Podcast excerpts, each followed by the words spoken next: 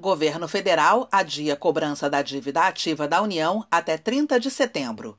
A Procuradoria-Geral da Fazenda Nacional prorrogou a suspensão temporária da cobrança da dívida ativa da União.